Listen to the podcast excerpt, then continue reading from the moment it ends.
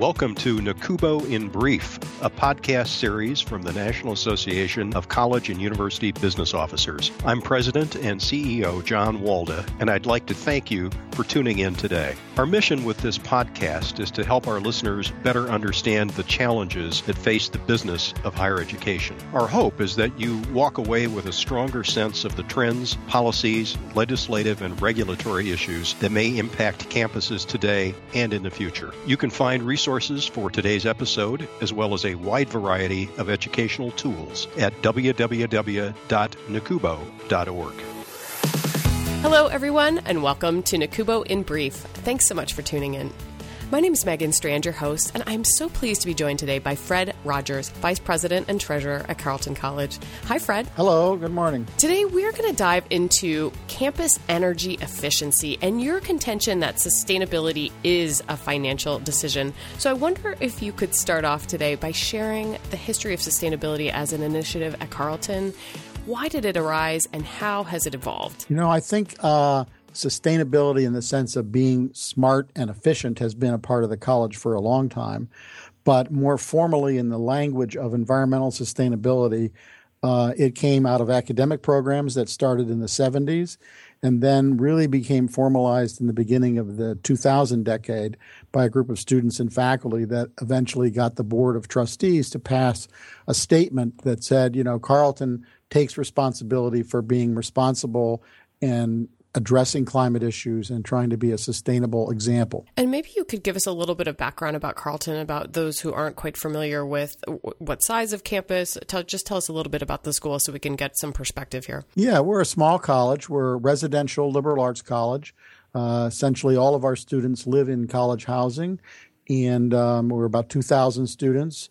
Uh, so it's a small community but it's a very intense, uh, interactive community. And sounds like a progressive one too, as it relates to sustainability. I would say so. I would say our students have been engaged in this work for a long time. We've had a very strong science, technology, and public policy program that goes back, as I said, to the 70s and uh, has really been the foundation on which a lot of this work has been built. Well, that's fantastic because now you have lots of great information to share with those uh, those that may maybe not quite at the same level that you are. So let's talk about some of those things. Can you tell me about the climate action plans for Carleton?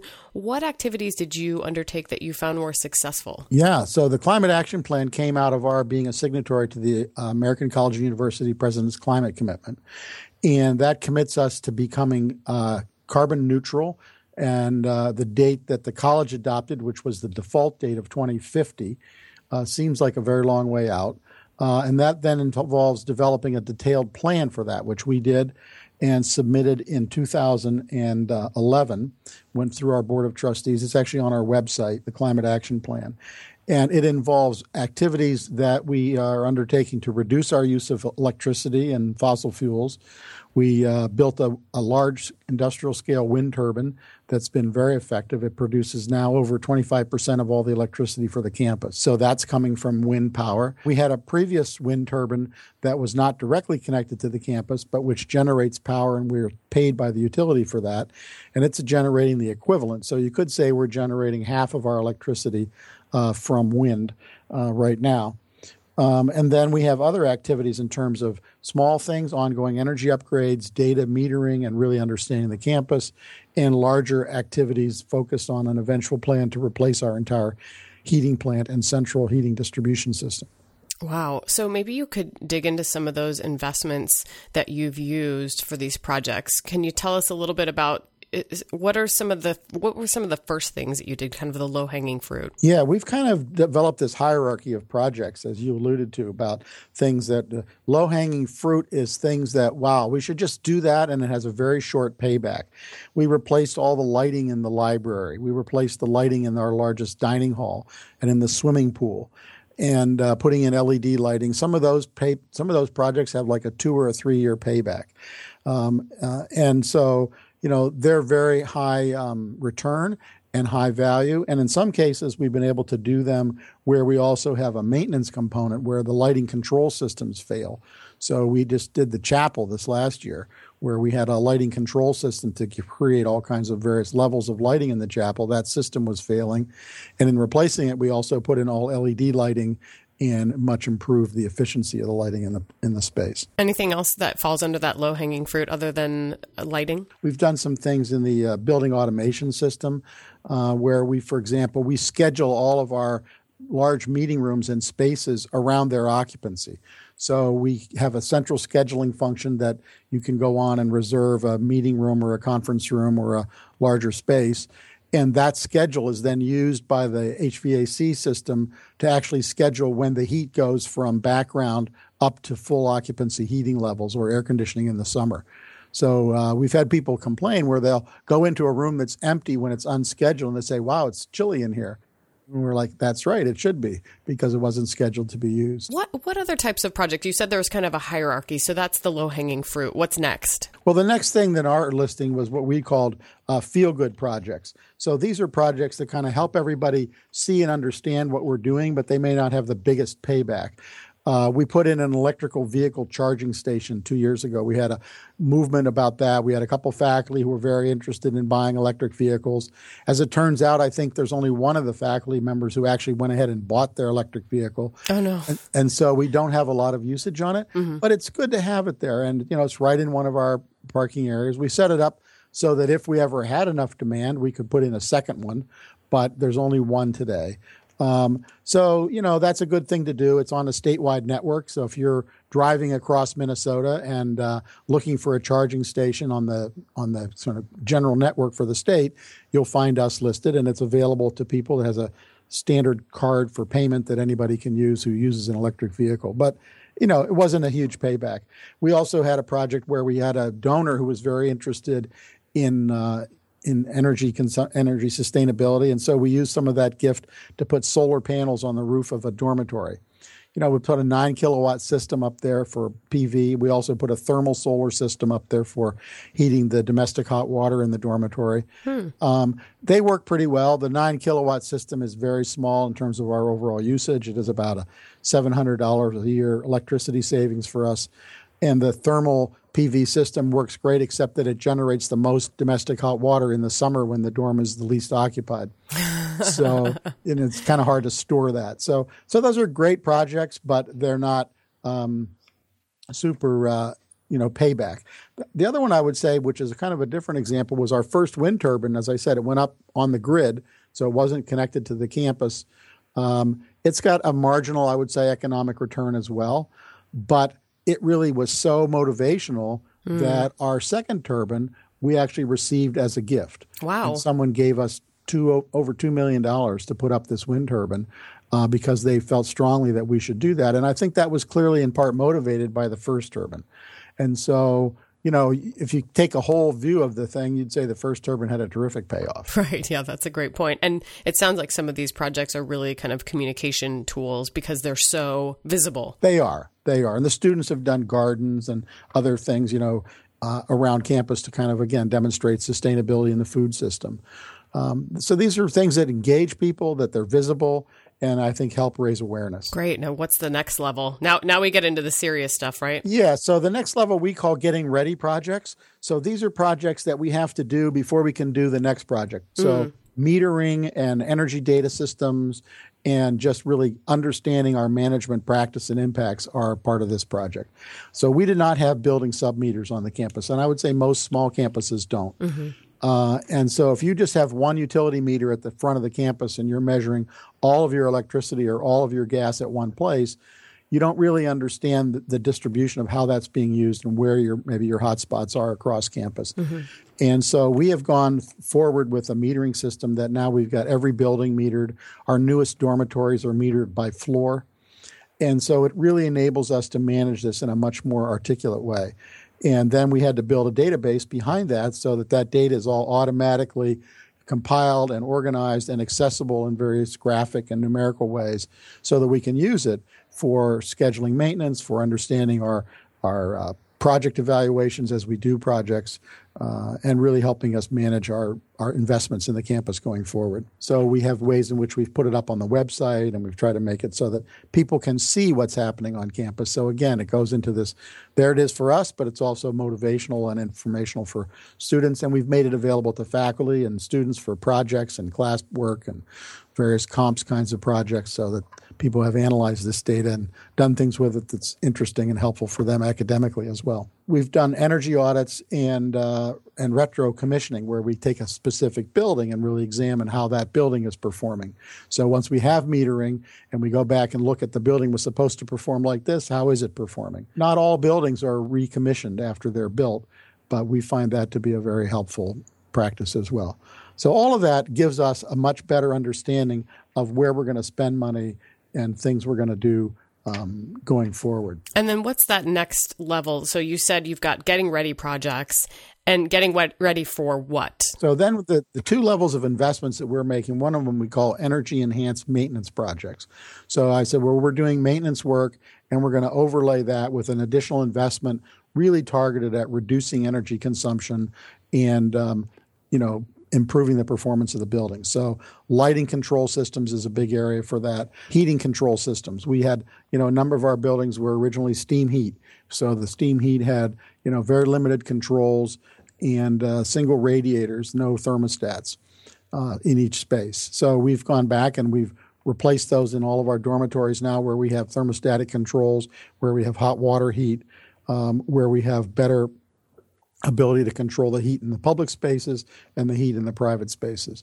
Um, we've got um, energy maintenance systems, uh, not only about lighting in terms of light bulbs, but also all the ballast systems, things that are not new to people, but things that we've really tried to put in across the campus. We also have kind of gone to a standard on occupancy sensors. So most public spaces now, when we've done anything to the lighting, they end up with an occupancy sensor switching system so that if the room is vacant, eventually the lights go off automatically. Mm. And we're not requiring somebody to have turned them off. So, you know, those are kind of a series of things in addition to the general work on the mechanical systems, uh, steam traps, and making sure all of our heat exchangers are working properly and that the, the building, as I say, is basically performing the way it should.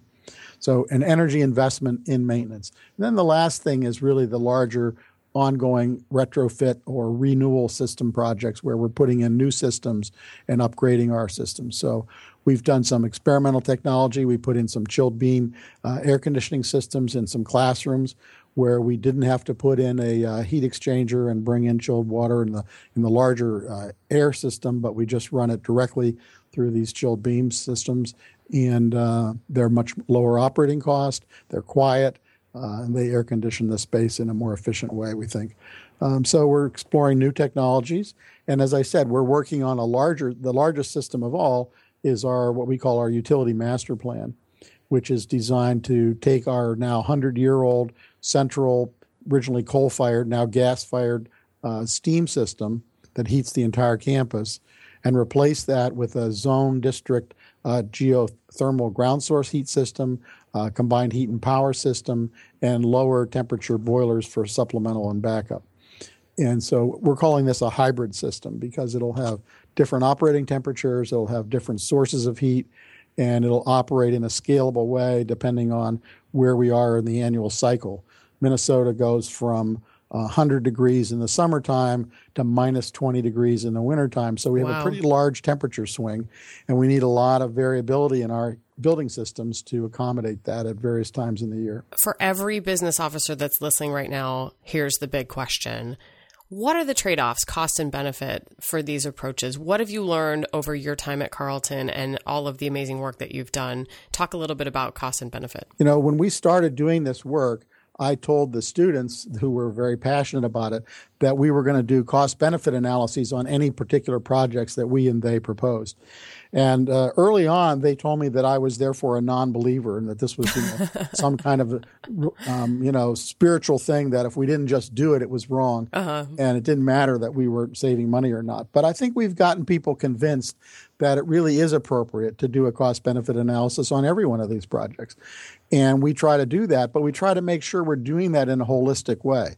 So we look at the costs and benefits of operation on today's prices. We try to do some projection about energy prices going forward. And of course, there in some ways we weren't very good at that because who would have predicted that energy prices would be as low as they are today? Right. Uh, so that's been a little bit of a change. We also look at maintenance costs. So some of these systems are lower maintenance. As I said, you know, we put in LED lights, they're much lower maintenance and much lower, longer replacement cycles than even traditional fluorescent lights. What's the replacement cycle on an LED light? If the light bulbs last, you know, 10 years or seven years instead of three years, then that's a longer time in terms of when we have to go back and replace them. And as well as they're more efficient as they operate. You know, we're looking at our steam system. And uh, one of the things with a steam system is we're required to have a 24 hour staffed boiler house because of the high pressure steam system. But if we had a lower temperature hot water system, that could be um, operated without full time staffing. We also, in today's world, you can buy very efficient small package boilers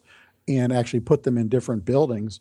And so the central system really doesn't make as much sense as it did 100 years ago. I like to say the central steam system really was sensible because of the fuel source. If you're getting coal by a rail car, it doesn't make sense to try to do that in 20 buildings. But if you've got gas that you're piping around and you're running 90% efficient boilers, it really doesn't make sense to do that in one place because you're going to lose a lot of heat trying to ship that all around the campus as heat and you can ship the gas around much more efficiently. Sure. So everything you you consider undertaking, you're doing a cost benefit analysis. And is that just you? Is there a committee that looks at this? I mean, how does that work at Carleton? Yeah, we hired a number of years ago. We created a position called the campus energy manager. And this is a person who is uh, she's got an engineering degree. She came to us from an architectural engineering company. She's done a lot of work on building systems uh, HVAC systems, and really brings a very serious perspective to, you know, her budget is the energy budget. So she has the multi million dollar budget for all the utilities that we purchase. Mm. But she is then the person advising all the maintenance staff about how we ought to really focus and use this data, how to evaluate it, how to think about trade-offs in the various building systems that we've got. And our our mechanics have really bought into this. So the good news is they're interested in it as well. And together they've really brought everybody's, I think, awareness and understanding up and ability to really be collectively creative about how we look at our choices and things going forward. Well, I'm glad you brought the maintenance issue up because how does that budget figure into this energy budget, if you will? Yeah, as I say, we try to view them as a, you know, they're they're cooperative. They're always working together. Mm-hmm. And so when we have maintenance money to replace uh, roofs that leak, we also go in and we re-insulate the roof. So we'll put in insulation as a part of a roof replacement. When we're doing windows and repairing or replacing windows, we end up with much higher energy efficient windows. Um, when we're looking at building mechanical systems, we're going to put, as I said, we're going to look at alternatives like we put this chilled beam system in instead of putting another VAV box and, and a bigger air system into that building. So you know, we're constantly trying to pair these two together. Um, an area I didn't talk about, but I should have mentioned, is waste management. We got the custodians a number of years ago looking at why the um, trash budget was as big as it was. And one of the things that we probably knew but hadn't really focused on is our waste haulers charge us for every one of the containers that they pick up based on the number of times they pick it up. They don't charge us for how much is in the containers. They charge us for the fact that they picked up 57 containers. So we first of all we went around and reduced our number of containers significantly. We said we don't need to have as many containers. And then we said, well, to make that work, we need to have a lot less trash. And so then we've worked on recycling and composting and just trying to buy things that are lower trash generating in the first place in terms of lower packaging for some of the things that we bring into the campus. And so we have reduced our trash volume considerably. And uh, we've also made believers out of all of the custodians now. So they're really actively out there in their buildings and with students and other people trying to help. No, that goes in the recycling. That doesn't go in the trash. No, mm. that goes here. And we have signs on all our waste bins. We actually standardized waste bins across campus so that recycling, and we don't call it trash anymore, we call it landfill. So oh. we, there's a little bit of a shaming thing going on there. You know, if you're putting it in there, it's going to go in a permanent landfill. Yeah. But if you put it here, it gets recycled, or here it would get composted. And uh, the dining hall has gone to all their paper products are compostable now. So uh, you know we don't even recycle the paper. All the clamshells and the plates and the forks and spoons that are that are disposable are all compostable materials. Um, so we've really worked at getting the um, the waste stream significantly reduced and to be lower cost. and it sort of just becomes a part of the way we operate. So, you know, it's not like an, it's an exception anymore. It's like that's how everything is. It seems like part of this, as we had talked about earlier, is sort of a communications issue in terms of, particularly with the with the waste and the garbage, because that involves, as you mentioned, custodians, students, faculty, and a little bit of an education process. So, can you talk about that that aspect of it, and and even with with your local community, what sorts of things have you done to kind of get people on board with with the the initiatives that you've worked on? We sort of practice at Carleton this notion that the community is broadly uh, engaging and collaborative. And so we try to have everybody feel that in some way they're a part of both helping us decide what to do and how to do it, given that we all have sort of agreement about our collective goals and mission. And uh, that seems to work well for us. So, as I said, the custodians are very enthusiastic about this waste management system. Uh, we've been able to cut back. We now went from daily trash removal to twice a week trash removal in all the offices. So, uh, and you know, we have people taking out their own recycling in between times, and and so it's just a matter of everybody being sort of part of the of the system. We brought in a new trash hauler at the college because we wanted to renegotiate our contract, and our previous hauler, when we reduced our bins so much, wasn't cooperating the way we thought they should. Uh, that new trash hauler has been much more creative about how to help us all reduce and do better, even yet, at our recycling. And they were so good at that that the city actually liked that. And so the entire city of Northfield switched trash haulers to be using the same one that started serving the college. And I'm pretty sure they wouldn't have come down to our small town just for a single household, but they came down here to start with the college. And then that was enough to make it interesting for them to do households and blocks and eventually the rest of the city. So we've, I think we've been able to work together well. We have something called the Greater Northfield Sustainability Collaborative, so the colleges, there are two colleges in town, Carleton and St. Olaf, and the two colleges in the town are working together, faculty and students, and with some of the small businesses in town to try to develop sustainability standards and objectives for the whole community. This is around um, a community solar project, it's around building standards, it's around um, things that we can do with stormwater and wastewater management, this trash and recycling, as I said. So I think you know there's a there's a general reaching out of how our activities both engage and mirror the work in the town. Well, you've done so much already, but I'm sure anybody who's involved with sustainability knows that it's sort of a never ending process. So, what's next for you at Carleton? What are you looking at right now as you project forward? Yeah, well, I think our most exciting thing, as I said, is this idea of replacing our whole heating infrastructure. So we have this central steam plant system that even though we've put hot water converters in buildings, we're still generating 150 pounds steam and sending that around the campus.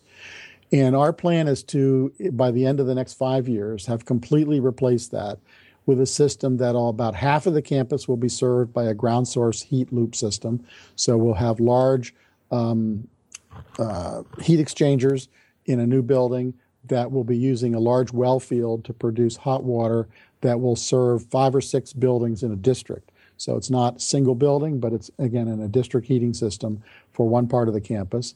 We're going to put in a combined heat and power system, which is a gas fired uh, electric generating uh, plant that'll generate electricity, and the heat from that will then be used to heat hot water to heat the campus. So it produces both electricity and heat. Uh, and then converting the rest of our systems to be lower temperature water that will come from these systems really gives us the ability to, we think, scale and operate in a much, much more efficient way. I think our overall goal is on the order of a 50% reduction in our purchased fossil fuels. That's an ambitious goal for us. It's part of our climate action plan. I don't imagine that we'll ever, in the climate we're in, be free of having some energy input requirement. So we're going to have that but we're finding ways to reduce it and to make it as efficient as possible and to diversify our sources. So those are the big things that we have in mind. And um, you know we're we're excited about that. We think it's a great possibility. The board seems very excited about it, and uh, the payback for this will not be quick because there's so much investment in piping and pumping and changing the building systems. But you know we're talking about a hundred year heating plant that we've had now, and I think on the scale of the next hundred years, we think this will be the right foundation for the college going forward. Anything else I've neglected to ask you today that you'd like to share? Well, one of the things I might have mentioned was the whole issue of new buildings and LEED standards. and um, you know how important that has been. And we've got three LEED Gold buildings on the campus, but not all of our projects are certified. And uh, one of the things that we keep asking ourselves is, what else do we have to learn from going through the process? And, um, you know, I don't think this is smugness, but many of the things in our very first LEED buildings have now become standard practice in the way we do even renovations on the campus. So, recycling uh, building materials when we do demolition, recycling all our furniture, um, using locally sourced products wherever possible, uh, lo- using low VOC paints and low VOC carpeting, um, putting in very high energy efficient walls and windows uh, et cetera, building control systems that I mentioned earlier in terms of occupancy sensors and low flush toilets. So all of that has come in a sense from the motivation of looking at these new building standards through LEED, but now they become our practice, and then we've written them into our standard building uh, standards that we give to contractors and architects when they're designing new or renovated work on the campus. So I think that's another area where we're constantly moving. The goal moves forward. You know, the LEED, the Green Building Standards um, group has set new standards so that the LEED standards today are higher and different than they were five or six years ago. And we're going to look at those and see what else we should learn from that. But I think it's a it's a constant, as you say, evolution of trying to take what you're doing, make that the best of that standard practice, and then go to the next thing we should be doing and figure out how to move forward further with that. Any advice you would give people who are either just starting out with this process or haven't even touched it yet, what would you what would you say to them? You know, every campus, and our campus was here, has things that have sort of been a constant source of difficulty. Buildings that are difficult, or building systems, or places that are uncomfortable for people to occupy and use in some way. And we found that if you start where it matters most to your campus and try to think about these issues, you can begin to make an impact and you can also learn how to do this better. So, the most important advice I would give to people is figure out what matters most to your campus and then begin. Do it. Do it significantly, do it thoughtfully, and, you know, always try to evaluate that and learn from that and then we'll do the next one better. Excellent. Well, thank you so much, Fred, for sharing your wealth of knowledge on sustainability with us today. It's great to talk with you. I'm excited about this, and I'm excited as I travel around and visit other campuses to see the wide variety of work that is underway and to know that everyone is thinking about this and working at it. And so I wish them all great uh, success because we collectively only have one planet to share. So excellent, excellent ending point. Thanks, Fred. You can find out more about today's episode by visiting the distance learning section of nacubo.org. Make sure you subscribe to NACUBO in Brief in iTunes so you'll get the latest episodes instantly.